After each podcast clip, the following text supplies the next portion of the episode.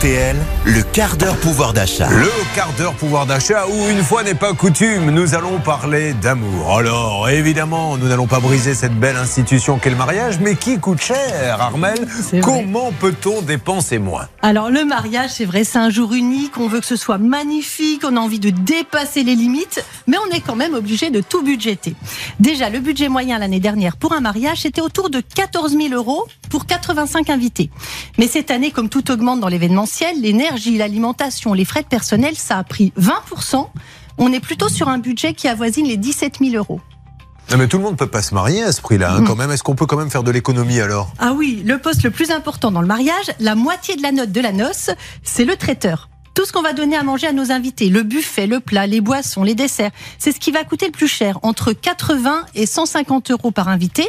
Cela correspond à 50 voire 60% du prix du mariage. Donc pour économiser, soit on joue sur la qualité, on choisit des produits moins nobles, ce qui est un peu dommage parce que c'est un jour d'exception, soit on fait des économies sur le nombre d'invités. Donc le meilleur conseil pour économiser, c'est Stéphane Seban qui me l'a confié, l'organisateur du salon du mariage qui se tiendra à Paris porte de Versailles le week-end prochain. Quand on fait sa liste d'invités, il faut procéder comme quand on fait le tri de ses vêtements dans son armoire. Si je n'ai pas mis ce pull l'année dernière, c'est que je ne mettrai plus. Là, c'est un peu pareil pour le carnet d'adresse. Quand est-ce que je les ai Non. vus pour la dernière Votre fois? ami Lévy, il a une conception de l'amitié un peu particulière quand même. fait plus d'un an, c'est qu'on n'a plus de contact Il avec est sympa, donc il n'y a monsieur pas de Lévy. raison de les inviter à notre mariage. Alors c'est radical, mais si vous cherchez à faire des économies, c'est simple, n'invitez pas les gens que vous n'aimez pas. J'imagine en train d'appeler. Dis donc Robert, on s'est pas vu depuis combien de temps? Oui, c'est bien ce que je disais. Parce que je me marie, je ne t'invite pas du coup. Bon, alors très bien.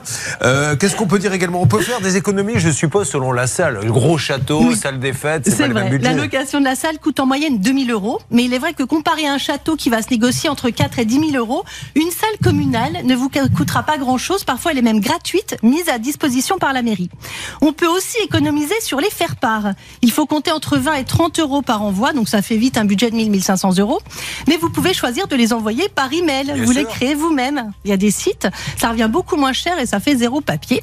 Pour le photographe, on est sur un budget de 1000-1500 euros, mais vous pouvez économiser le soir si vous demandez à vos amis de prendre eux-mêmes des photos de la soirée. Vous créez un album partagé où tout le monde publie dessus. C'est moins professionnel, mais ça peut être sympa.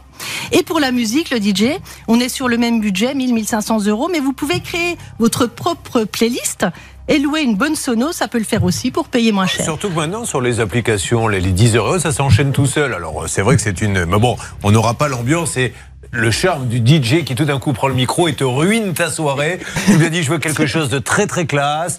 euh, et il est pris dans l'ambiance et c'est arrivé à tout le monde. Eh bien, maintenant, on va demander à la mariée ou marié de venir au centre de la pièce et la mariée va soulever sa. Allez, elle soulève la robe. Tout le monde, ouais, ouais, ouais. Et là, t'as les parents, mais arrêtez, monsieur. Mais et je vous assure, il y a des mariages qui terminent comme ça. Après, il y a une autre solution, c'est de faire comme Charlotte, aller sur milliardaire.com, chercher un homme, où là, on n'a plus de problème de budget. Toujours aucune touche. Mais c'est pas évident hein, de trouver, hein, malheureusement. Euh, N'hésitez pas hein, si vous entendez cet appel. Merci Armel. En tout cas, euh, voilà, vous avez donné à beaucoup de gens envie de se marier. C'était euh, glamour, c'était romantique, c'était magnifique. Armel Lévy.